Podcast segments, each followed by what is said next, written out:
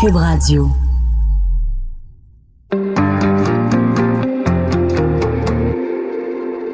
les critique, on les juge, on dissèque leurs faits et gestes. Mais qui sont les hommes et les femmes derrière nos politiciens? Loin du débat partisan, au-dessus de la mêlée, je vous offre de les découvrir pour essayer de les comprendre.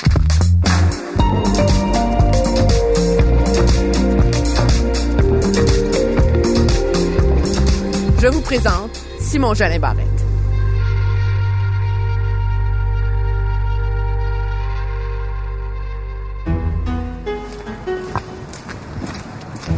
C'est drôle quand même de penser qu'on est au centre-ville de Montréal et qu'on s'en va rencontrer le député de Bordua, Oui.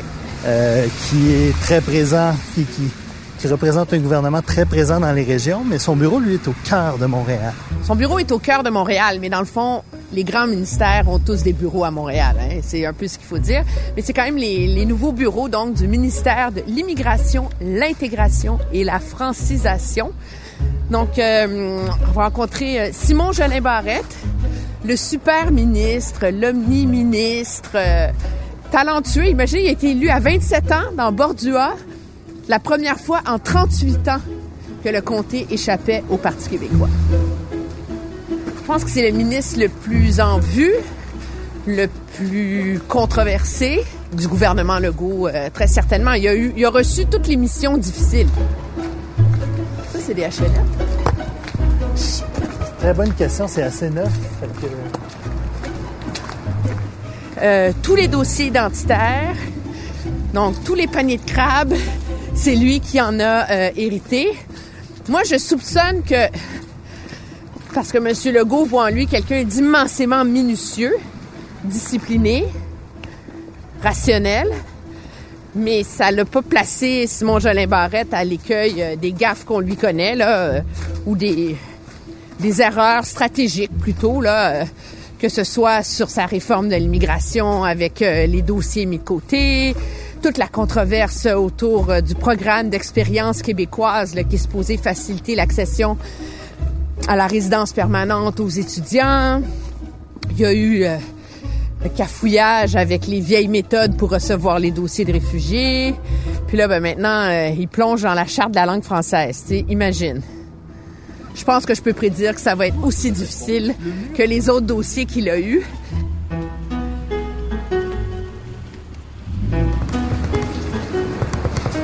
C'est bon. 1200 Saint-Laurent. Immigration, francisation et intégration.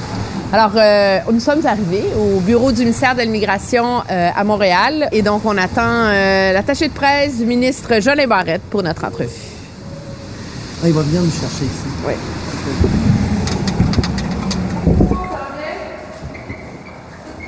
J'attends Marc-André Gosselin du bureau du ministre, donc il va venir nous chercher. Alors imaginez-vous, c'est très très moderne comme entrée, c'est tout blanc, avec des espèces de lumière LED là, contre les murs, un plafond d'à peu près, je sais pas, 50 pieds au moins. Quand tu dis lumière LED, tu veux pas dire qu'elles sont pas belles. Non, des lumières LED. Pardonnez-moi. Nous attendons. J'ai ma petite liste de questions. Oui, Elisabeth, Emmanuel. bonjour. Allô, à travers. On rentre ici, Elisabeth, c'est la nouvelle attachée de presse. OK. Ah, bonjour. Salut. Bonjour, ça va bien? Ben oui, ça va, ça va, ça fait plaisir. Ben oui, moi aussi. Bonjour. Monsieur le ministre, mon réalisateur. Enchanté, ça va bien? Ça fait plaisir. J'ai rarement vu un politicien dont on parle plus, qui fait l'objet de plus de psychoanalyse que vous, mais qui, de la vie unanime de tous les gens qu'il connaissent, est plus discret aussi. Ah ben, vous savez, je- moi, c'est dans ma personnalité, là. Euh, Vous avez toujours été comme très discret sur votre, votre vie privée, votre histoire. On sait presque rien de vous. Ben écoutez, lorsqu'on fait de la politique, c'est le personnage public, mais euh, la famille, la vie personnelle, pour moi, c'est deux choses distinctes. Alors, euh, les gens connaissent mes prises de position publiques, connaissent euh, mes idées, mais pour ce qui est de la vie personnelle, effectivement, je la partage pas euh, publiquement parce que je pense que ça prend une séparation entre les deux, entre la vie professionnelle puis la vie personnelle. Mais il y a une anecdote qui dit que même le jour où votre femme a accouché, certains de vos collègues savaient même pas que vous aviez une blonde. C'est pas vrai, ça? Ben, il y a certains collègues effectivement qui euh, qui ont dit ça, euh, mais euh, oui, je peux le croire, je peux le croire qu'il avait pas été informé effectivement, mais euh, ça fait partie euh, de mon jardin personnel. Qu'est-ce que ça permet d'avoir vraiment un, plus qu'un jardin, c'est un jardin secret presque, là? Ben en fait, vous savez, on est beaucoup exposé en politique, hein, euh, à, l'univers des médias, à, de la visibilité aussi. Alors, je pense que ça nous prend euh, un endroit avec la famille justement pour faire une séparation où on peut se réfugier, où on n'est pas, euh, on est, on est à l'abri un peu de tout, de toutes les, les tornades médiatiques qu'il peut y avoir aussi. Puis je pense que c'est important de faire une séparation parce que maintenant aussi à l'univers des médias sociaux, Facebook, Twitter, ben on est constamment en lien avec le travail aussi. Donc, euh, je pense qu'il faut trouver un refuge. Puis, euh, pour moi, c'est la famille. Puis, euh, je pense que c'est important aussi de faire une séparation parce que à partir du moment où vous mettez votre famille de l'avant, ben vous l'exposez aussi. Et puis, la politique parfois c'est dur. Alors, je pense que ça prend un mécanisme de protection aussi pour la famille. Et donc, votre famille, elle a un rôle important dans votre vie. C'est quoi l'amour pour vous? Ah ben l'amour, c'est essentiel euh, dans une vie, je crois. Euh, l'amour qu'on a pour notre conjoint, notre conjointe, euh, pour nos enfants aussi, euh, c'est fondamental. Oui, c'est quoi? Pour vous l'amour? Ben, vous savez, c'est tout donner pour quelqu'un, c'est de d'être euh, d'être attentif, d'être disponible, de, de de se sacrifier pour l'autre personne, d'être là, d'être toujours là pour la personne. Moi, je pense que c'est ma définition de l'amour. Qu'est-ce que ça vous apporte dans votre vie politique d'avoir ça? L'amour? Oui. Ben, ça apporte du soutien. Hein? Ça apporte du soutien. Ça permet aussi de, de, de, de fonctionner, euh, de travailler. On passe beaucoup d'heures euh, au travail en politique. Vous le savez, là, les, les semaines sont remplies. Mais lorsqu'on a le soutien, l'amour de nos proches aussi, ben, ça nous permet de continuer. Ça nous permet de, de travailler. Euh, puis, puis d'être aimé aussi. Parce que c'est important en politique, le, les, les, gens euh, qui font de la politique veulent faire des changements, veulent améliorer les choses et, euh, et, et requièrent euh, du soutien. Puis parfois, vous savez, en politique, ça brasse un peu, Un parfois, peu? un peu parfois. Puis il y a des moments qui sont plus difficiles. Alors, l'amour de la famille est là pour vous soutenir dans ces moments-là. Il y a quelqu'un qui m'a qui habite dans, dans votre coin et qui m'a dit que ce qui l'a le plus marqué à votre sujet, c'est que le Simon Jolin Barrette qu'on voit dans l'espace public à l'Assemblée nationale, c'est pas le même que celui que vos commettants rencontrent dans vos activités. Dans les associations communautaires, les fêtes de quartier, etc. Est-ce que c'est vrai? Ben, en fait, le travail n'est pas le même. Vous savez, lorsqu'on est dans la, circonscription, euh, on est proche des gens, c'est des gens qu'on connaît aussi. C'est des situations aussi où c'est des situations qui sont euh, plaisante où on est là pour les gens, euh, pour les représenter, pour les aider, les accompagner. Aussi, c'est, moi j'ai grandi dans mon comté, j'ai grandi à Mont-Saint-Hilaire, alors je connais beaucoup de gens dans mon comté. Alors, tu sais, il y a déjà des liens euh, amicaux ou affectifs euh, qui, qui sont là. Euh, au Parlement, c'est différent. Euh, la, la, la joute parlementaire, elle est différente dans un premier temps. Euh, c'est beaucoup plus dur et c'est un système adversarial aussi. Hein. Alors, quand le leader de l'opposition officielle se lève, c'est rarement pour me donner des fleurs, puis rarement pour me complimenter puis on a eu quelques prises de bec à, à l'automne dernier. Même chose aussi dans l'environnement médiatique aussi. Lorsque vous êtes face euh, à vos collègues journalistes avec euh, 4-5 caméras, euh, 20 journalistes autour de vous qui vous posent beaucoup de questions en mêlée de presse, ben euh, vous devez vous préparer puis être plus concentré que, que quand vous êtes euh, supposons dans une épluchette de blé à l'âge d'or euh, où, vous lancez des poches puis vous jouez à pétanque là c'est c'est différent c'est pas le même type de, de, de climat, d'environnement. Euh, les deux sont agréables, sauf que c'est ces deux volets au travail de député qu'on a. Tu sais, quand on est à Québec, ben l'action, elle est vraiment différente que celle qu'on a en circonscription. Qu'est-ce que vous aimez mieux, lancer des poches des épluchettes de blé d'Inde ou être à l'Assemblée nationale? les, les, les, les, deux sont, euh, les deux sont intéressants, euh, sont importants parce que si on veut bien faire notre travail à Québec, euh, de représenter les gens puis d'amener des mesures législatives qui vont changer la vie quotidienne des gens parce que moi je pense beaucoup que c'est à ça que ça sert la politique. On s'engage pour notre communauté puis pour faire en sorte de dire améliorer la qualité de vie des citoyens. Euh, ben il faut être à l'écoute de nos citoyens. Puis comment est-ce qu'on fait ça? C'est dans le comté en les rencontrant, puis en, en, en écoutant c'est quoi leurs préoccupations. Puis souvent aussi, quand j'étais dans l'opposition, j'ai présenté des projets de loi qui, euh, qui, qui touchaient vraiment euh, la communauté. Je donne un exemple, j'ai présenté le projet de loi pour le jeu dans la rue. Euh, avant au Québec, si euh, vous, vous faisiez une partie de hockey dans la rue, vous, vous étiez susceptible d'avoir un constat d'infraction. Hein, parce que en vertu du Code de sécurité routière, c'était interdit. Puis il y a un conseiller municipal à Belleuil qui a fait un projet pilote avec ça, euh, M. Pierre Verret. Puis euh, Belleuil, c'est devenu euh, une ville où, dans ma rue, on joue. Alors, j'ai été négocié avec Martin Coiteux à l'époque pour l'insérer dans un, projet de loi municipal. Puis maintenant, au Québec, les municipalités ont la possibilité euh, de modifier leur réglementation municipale justement pour faire en sorte qu'il n'y ait pas de constat d'infraction. Alors, c'est pas quelque chose d'énorme, mais c'était quelque chose de niaiseux qu'il y avait dans la loi. Puis maintenant, il y a plusieurs municipalités qui ont adopté un projet de loi comme ça. Tout ça pour dire que c'est en étant sur le terrain, en étant près des gens, qu'on réussit à apporter des changements qui vont avoir un impact dans, la, dans leur vie quotidienne.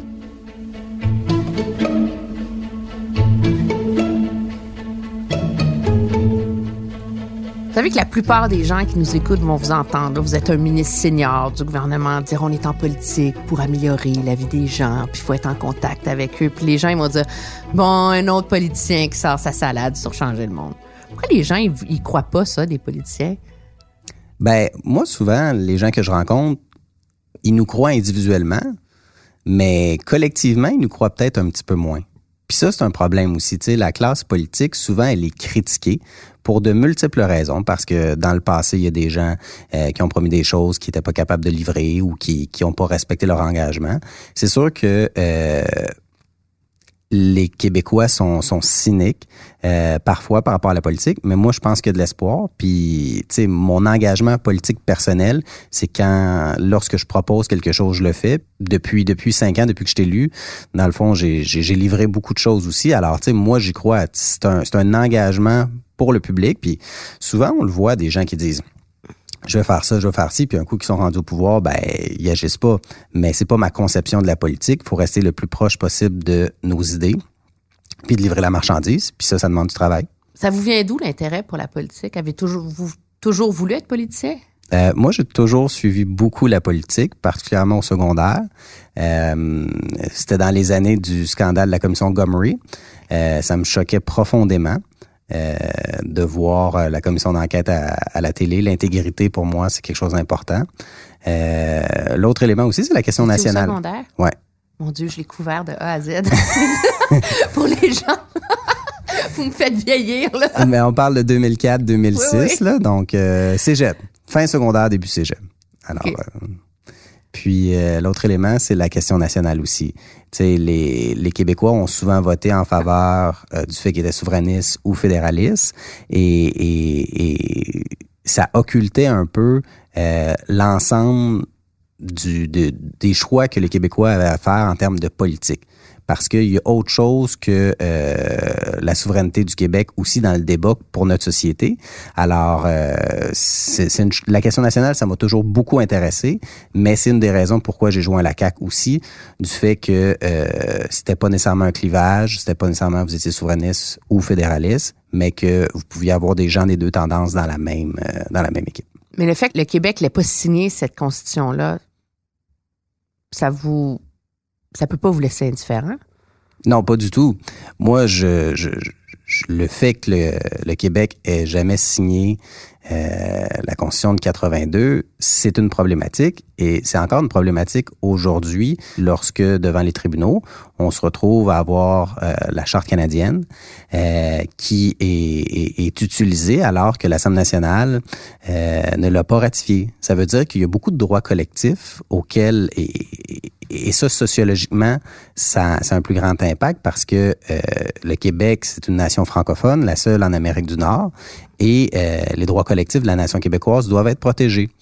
Euh, par contre, la Constitution canadienne, ce qu'elle fait avec la Charte des droits et libertés, ben, ça fait en sorte qu'on on met une primauté aux droits individuels.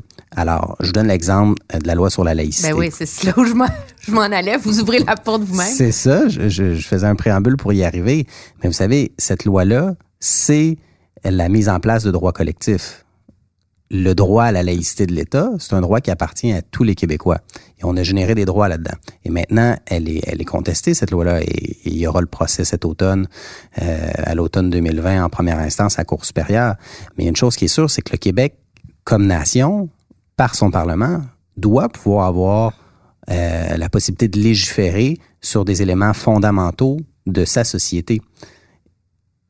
Et on se retrouve dans une situation où le Québec, ben, la charte canadienne s'applique à lui malgré la signature. Donc c'est un peu un bris de contrat moral entre euh, entre les, les, les, provinces canadiennes et le gouvernement central du fait que euh, la Constitution n'a jamais été adoptée par le Québec.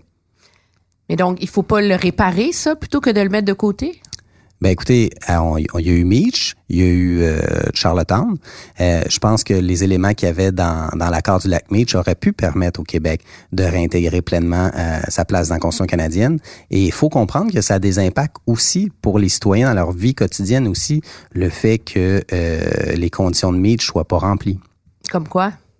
Ben, que ce soit la présence du Québec à la Cour suprême, le mécanisme euh, formel de nomination des sénateurs, euh, le fait d'être considéré comme une société distincte, malgré que le fait que la Cour suprême maintenant euh, a mis comme euh, a énoncé notamment dans l'arène Nadon que le Québec a ses spécificités mm-hmm. propres. Il y a une ouverture de plus en plus, mais il faut comprendre que comme partenaire fédératif, le Québec doit avoir pleinement son, son rôle à jouer et, et qu'à l'intérieur du Canada, le Québec est une nation qui est distincte et ça vient avec des droits euh, parce que c'est à la base de la création du Canada les deux nations fondatrices, euh, euh, le biculturalisme, je pense que c'est important.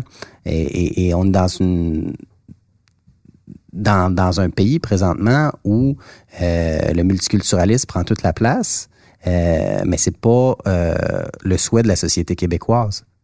Bourassa le dit dès le départ, c'est l'interculturalisme qui s'applique. Et je pense que c'est important de faire la distinction et que, et qu'au Québec, on parle français puis qu'il y a des valeurs sociales qui sont distinctes du reste du Canada. Mais qu'on voit toute la levée de bouclier que soulevée, par exemple, au Canada anglais, la loi sur, sur la laïcité, d'affirmer ça, c'est pas justement de mettre le Québec sur une collision avec le reste du pays qui risque de mener vers la souveraineté? Ben, pas nécessairement. Vous savez, il y a plusieurs États. Prenons euh, la Suisse. Hein, qui est une qui est une confédération, 26 cantons, euh, 26 systèmes différents, euh, où les cantons ont beaucoup d'autonomie. Hein? En Allemagne aussi, euh, les, land, euh, les Länder ont beaucoup d'autonomie aussi. Alors, moi, je pense que le Québec doit avoir euh, le maximum de pouvoir à l'intérieur de la Fédération canadienne euh, sur plusieurs enjeux. Le Québec euh, est distinct du Canada. Ça ne veut pas pour autant dire que on souhaite pas demeurer à l'intérieur du Canada, mais il faut faire en sorte que, comme gouvernement nationaliste, il y ait des revendications et que le Québec puisse faire des gains à l'intérieur du Canada. Puis moi, c'est la politique que je pratique.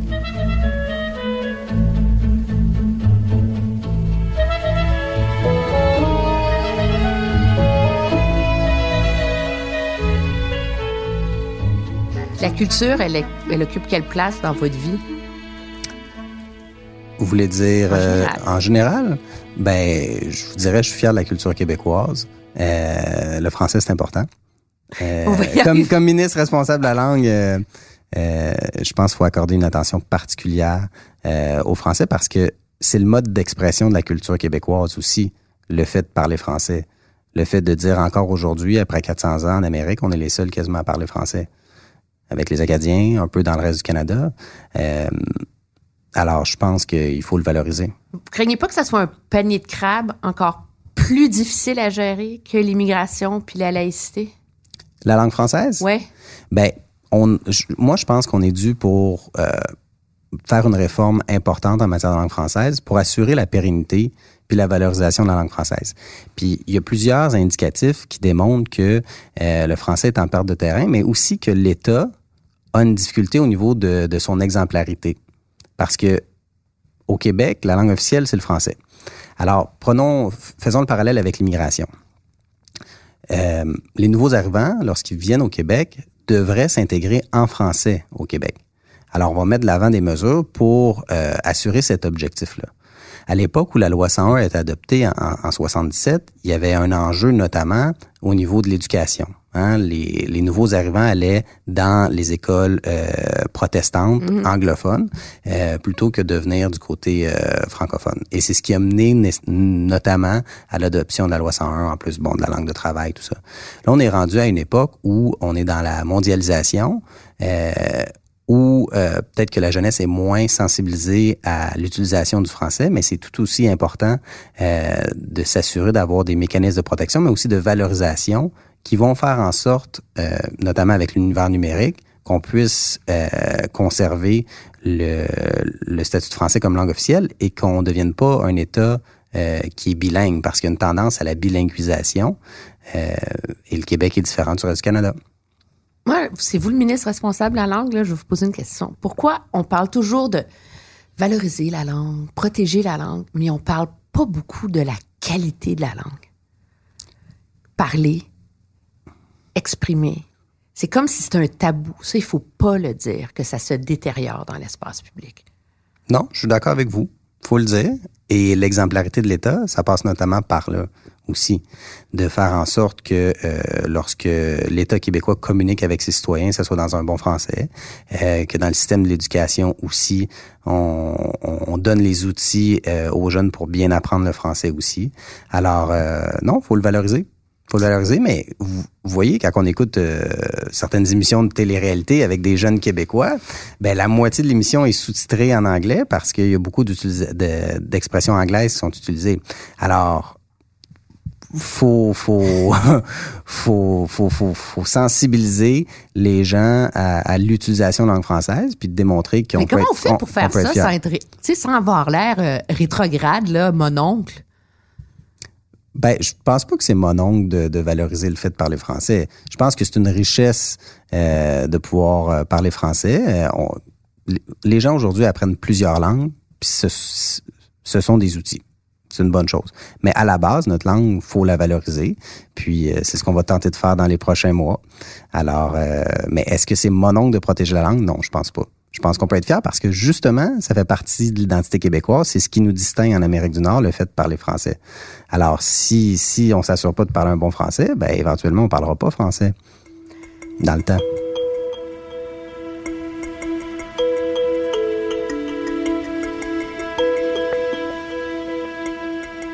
Prenons un pas de recul. Parlez-moi de votre rencontre avec M. Legault. La première fois que je l'ai rencontré? Euh, la première fois que je l'ai rencontré, c'était dans une salle à Longueuil, euh, au, euh, je pense, à Place des Auniers. Il faisait sa tournée pour la Coalition pour l'avenir du Québec. Alors, il, lan- il lançait le, le mouvement, puis j'avais été le rencontrer. Pourquoi ben, vous étiez allé... ben parce que je trouvais ça intéressant. Je trouvais ça intéressant. Puis le Parti libéral, puis le Parti québécois représentaient pas euh, mes valeurs.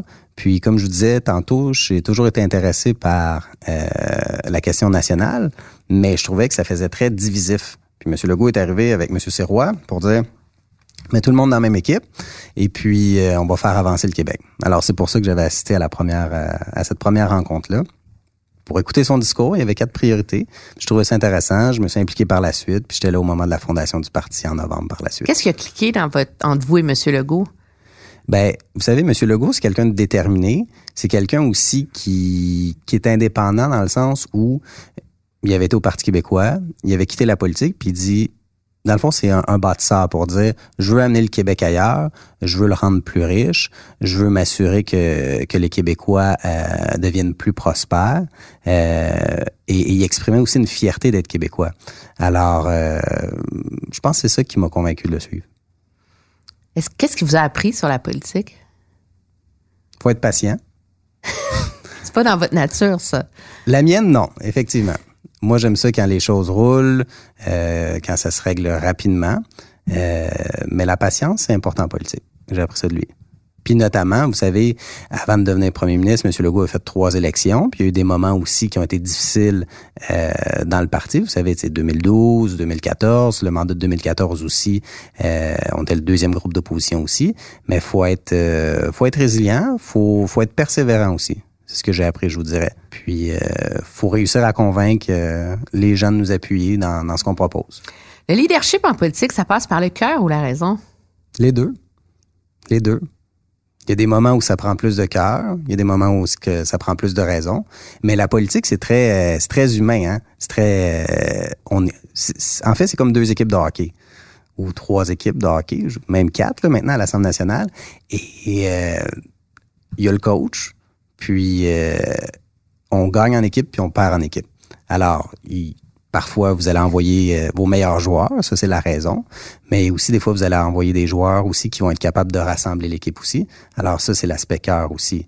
Mais euh, lorsqu'on fait de la politique, c'est les deux. C'est un, un, mélange des deux. Parce qu'on peut pas prendre juste des décisions basées sur la raison. Il y a un aspect émotif aussi en politique. Même chez vous? Très certainement. Je le démontre peut-être pas. C'est on me, on me caractérise comme ça aussi. De parce qu'on on, on vous décrit comme pragmatique, rationnel. Est-ce que c'est une armure? Ben, les gens qui me connaissent bien savent que je suis quelqu'un d'émotif. Alors, euh, mais vous savez, la politique, on se confronte avec beaucoup de gens. Euh, c'est des débats qui sont durs, euh, c'est des débats qui qui viennent chercher euh, nos tripes aussi souvent à l'intérieur. Alors, faut être capable de livrer le message et il faut être capable de livrer aussi nos engagements. Alors, ça demande aussi d'être euh, d'être euh, d'être structuré puis d'avoir un objectif aussi. Alors, parfois, faut faut enlever les émotions un peu aussi pour pour réussir à prendre des décisions difficiles. Donc, c'est votre armure un peu. Ce, ce, côté très rigide, rationnel, préparé, etc., qu'on vous reproche Ouais, mais je vous dirais que je, je suis pas rigide parce que si le, fond, le Parlement fonctionne avec trois groupes d'opposition présentement, c'est la première fois là, depuis euh, quoi, quasiment 40 ans, mais c'est une dynamique qui est, qui qui n'est plus de bipartisme. Alors, ça demande de la flexibilité. Puis, vous savez, Hans, ce qui ressort de l'Assemblée, ce que mes, ce que mes adversaires politiques disent, puis la réalité, il y a deux choses aussi. Il y a de la, il y a de la petite politique là-dedans aussi. Mais moi, je peux vous dire que je suis fier du travail qu'on fait. Puis, c'est c'est pas de la rigidité. Je pense qu'on a des objectifs à atteindre, puis les oppositions souhaitent atteindre leurs objectifs aussi, mais il faut être ferme, mais il faut faire preuve de souplesse aussi, puis, je le réalise. Mais c'est sûr que on est un nouveau gouvernement. Euh, le Parti libéral, manifestement, était pas très content de se retrouver dans l'opposition, et ils utilisent tous les moyens parlementaires à leur disposition pour euh, empêcher la bonne marche des réformes que la CAQ veut mettre en place. Alors, Partant de là, moi comme leader du gouvernement, euh, ben j'ai pas le choix parfois d'imposer une certaine marche pour faire en sorte que on puisse adopter les changements que les Québécois souhaitent.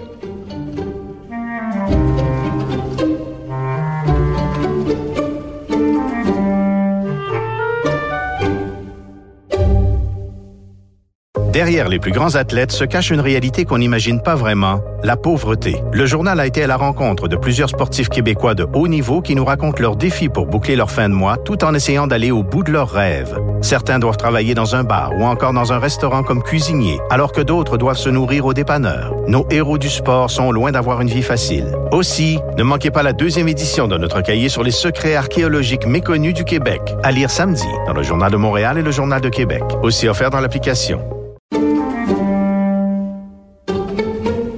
Qu'est-ce qu'il y a de plus difficile avec l'exercice du pouvoir? Euh, je vous dirais, euh, ben c'est le temps, peut-être, avec l'exercice du pouvoir.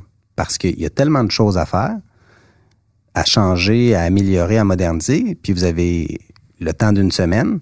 Alors, vous voudriez parfois faire plus de choses que le temps vous, euh, vous accorde aussi. Alors, parfois, il y a des gens qui me disent que je vais trop vite. Ben, on l'a vu avec le PEC. Le premier ministre Legault qui a réitéré sa confiance à son ministre de l'Immigration. Alain, euh, tout ça arrive trois jours après la suspension du programme Expérience québécoise. C'était vendredi soir. Et François Legault aujourd'hui. Mais sur la question du PEC, c'est intéressant parce que on a une, euh, une décision collective à prendre relativement à l'immigration. Relativement au fait que euh, la politique migratoire du Québec, qu'est-ce qu'elle doit être? Alors, le Québec a une capacité d'accueil maximale et lorsqu'on sélectionne des personnes immigrantes, ben, on a une responsabilité. Je pense qu'il est passé ce, bout-là de, votre message. Le reproche qu'on vous a fait, c'est de vouloir aller vite. Il y a eu vous avez tourné les coins ronds objectivement. Il, y a, eu des, erreurs majeures qui, ont, qui ont été causées dans le, choix, etc., etc. Donc, est-ce que c'est pas ça la, la, leçon en vérité? C'est qu'à aller trop vite, on finit par faire tout croche?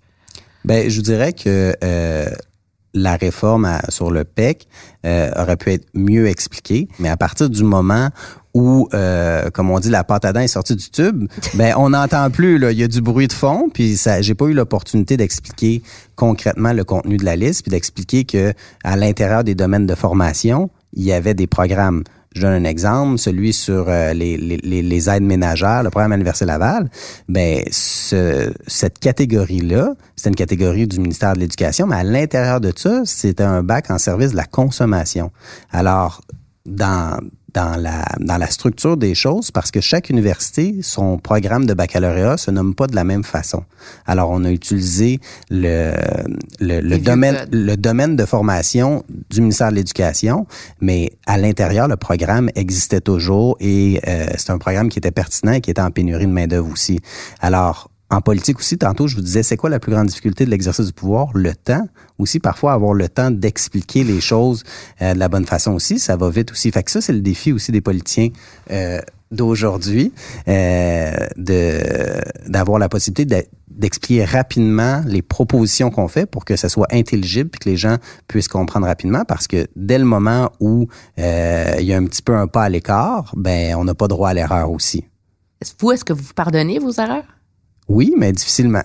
Ah oui, hein? mais non, mais ce que je veux dire, c'est que on, on, on, veut bien réussir, on veut s'assurer de bien faire les choses. Alors, c'est sûr que lorsqu'il y a des événements qui arrivent euh, où, où, euh, où, ça sort pas bien, où c'est pas couronné de succès, c'est sûr que c'est c'est pas intéressant de d'aller dans cette direction. Parce qu'on vous a senti ébranlé dans cette controverse-là.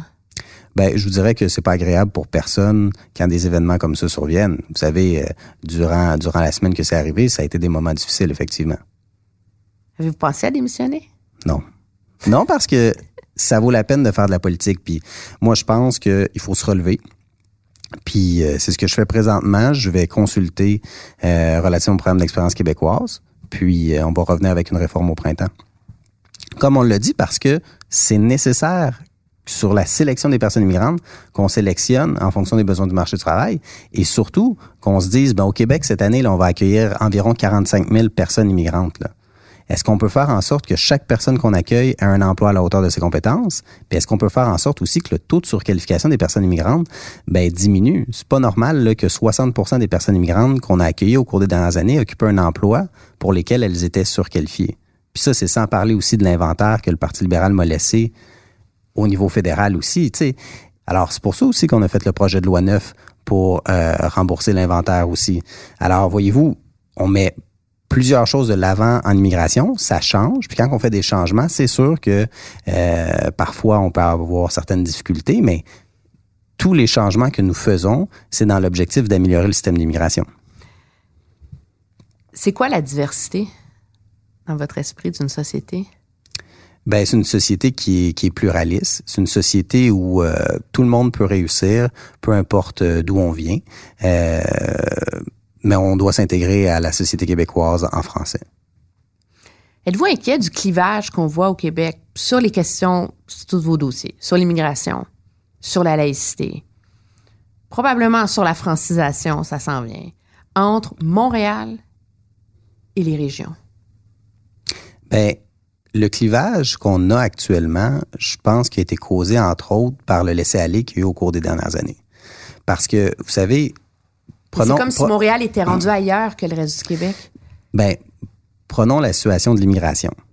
Environ 82% des personnes immigrantes s'établissent à Montréal ou dans la région métropolitaine de Montréal. C'est un enjeu par rapport à la régionalisation de l'immigration. C'est sûr que si on s'assure pas de régionaliser davantage, euh, il va y avoir une dichotomie entre Montréal puis le reste des régions. Puis c'est pour ça qu'on a annoncé un plan de déploiement du ministère de l'Immigration dans toutes les régions du Québec.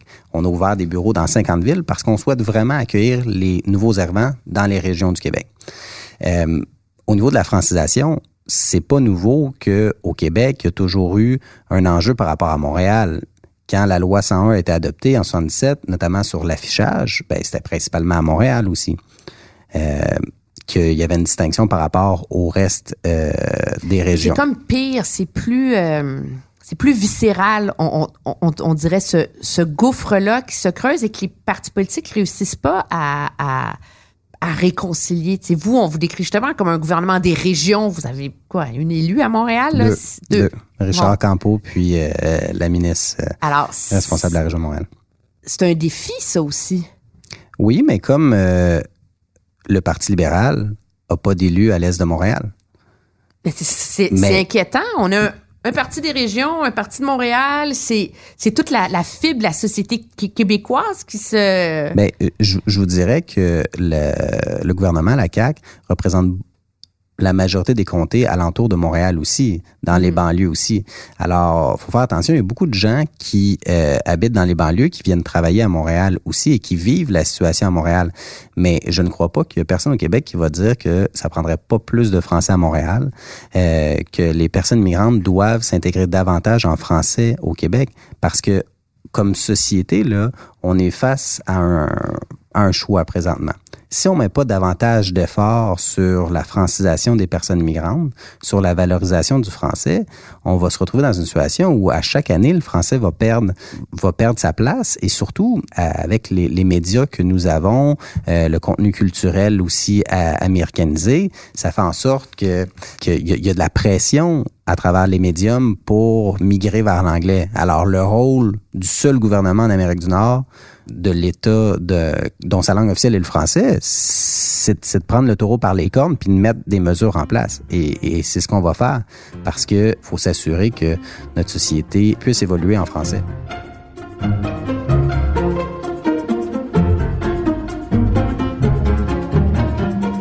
Votre idole en politique? Mon idole en politique? Je vais la prendre sous réserve. Vous voulez pas répondre? Non, pas que je veux pas répondre, mais euh, je réfléchis. OK, je donc réfléchis. Je, peux, je peux revenir? Ouais. OK. Vous avez un... Pourquoi vous avez écrit un livre? Il hein, faut que je... J'ai confiance, réflexion sans cynisme d'un jeune politicien. Oui. Ben, en fait, pour exprimer ma vision de la politique, pour exprimer mes idées aussi de la politique, puis pour dire qu'est-ce que ça devrait être la politique. Puis vous avez dit au début de l'entrevue, bon, euh, comment est-ce qu'on fait confiance aux politiciens, il y a beaucoup de cynisme, tout ça. Ben, je pense que pour casser ça, ça permet de dire, euh, ben, voyez-vous, il y a des gens qui s'impliquent en politique qui sont là pour les bonnes raisons puis qui veulent vraiment apporter des changements. Alors, c'est un peu le message de mon livre. Puis l'autre point aussi, M. Bouchard avait écrit son livre, Lettre à un jeune politicien, je l'ai lu. Puis j'étais plus ou moins d'accord avec tout ce qu'il disait parce que la politique, elle a changé, mais faut inciter les jeunes à aller en politique aussi. Puis il faut faire en sorte aussi que toutes les tranches d'âge de la société soient représentées en politique aussi. Tu sais, quand vous avez 50 ans, 40 ans, c'est pas la même réalité que quand vous avez 20 ou 30 ans.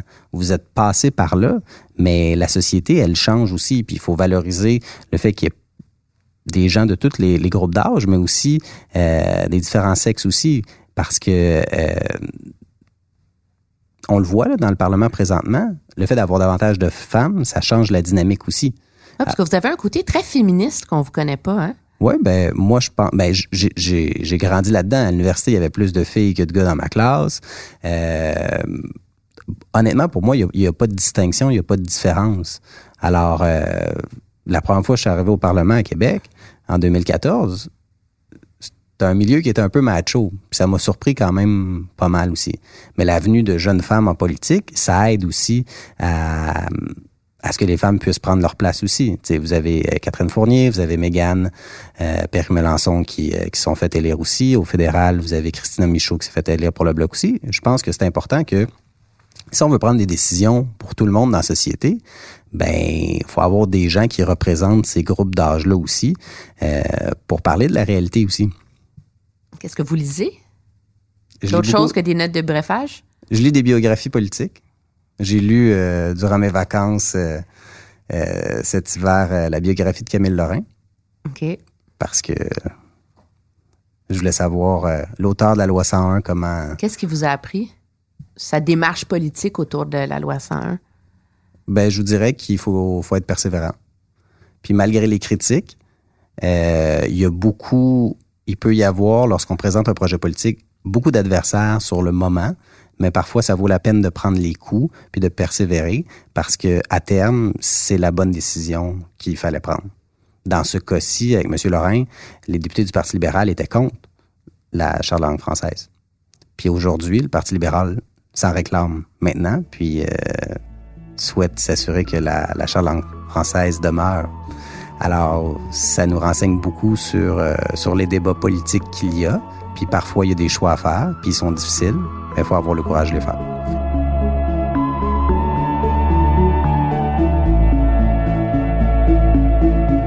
Alors, je reviens, un, un idole ou un, un modèle que vous avez en politique?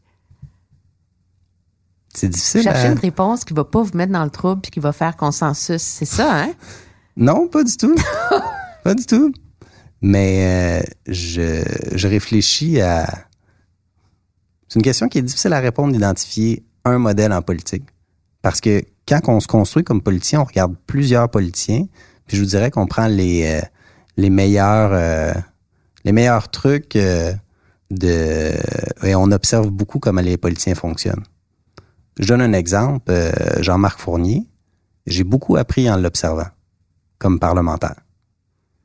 On peut on peut être en accord ou en désaccord avec la position que M. Fournier avait sur plusieurs enjeux, mais la façon dont, de travailler, la façon d'être au Salon Bleu, euh, c'est intéressant.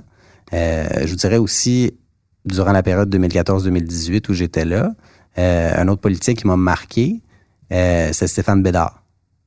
La façon dont il travaillait. J'ai eu l'occasion de faire une commission parlementaire avec Stéphane Bédard. Puis, euh, on observe, il connaissait ses dossiers, la façon d'aborder les choses, la façon de faire passer les idées aussi. Alors, euh, je vous dirais pas que j'ai un politicien précisément, mais c'est un, un, un peu de tout le monde. Une chose que vous vous dites, là, là, cette année, il faut vraiment que. faut que j'apprenne ça. Il faut que je sois meilleur là-dedans, là, dans vos résolutions là, de 2020. Dans mes résolutions de 2020, être plus patient. J'y travaille constamment. Mais vous savez, les travaux parlementaires, les projets de loi que j'ai à déposer aussi, faut que, faut que ça avance. Mais alors je me parle. Je me dis Simon, sois patient. Merci beaucoup. Merci à vous. Bonne journée.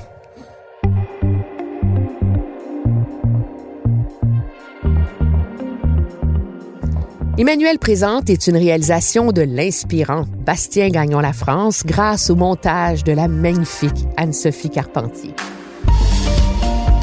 Et si vous aimez notre balado, bien n'hésitez pas à la partager, laissez un commentaire et même donner des étoiles. Oui, oui, allez-y, donnez-nous en cinq si vous adorez ça, parce que c'est ce qui aide à faire connaître la série.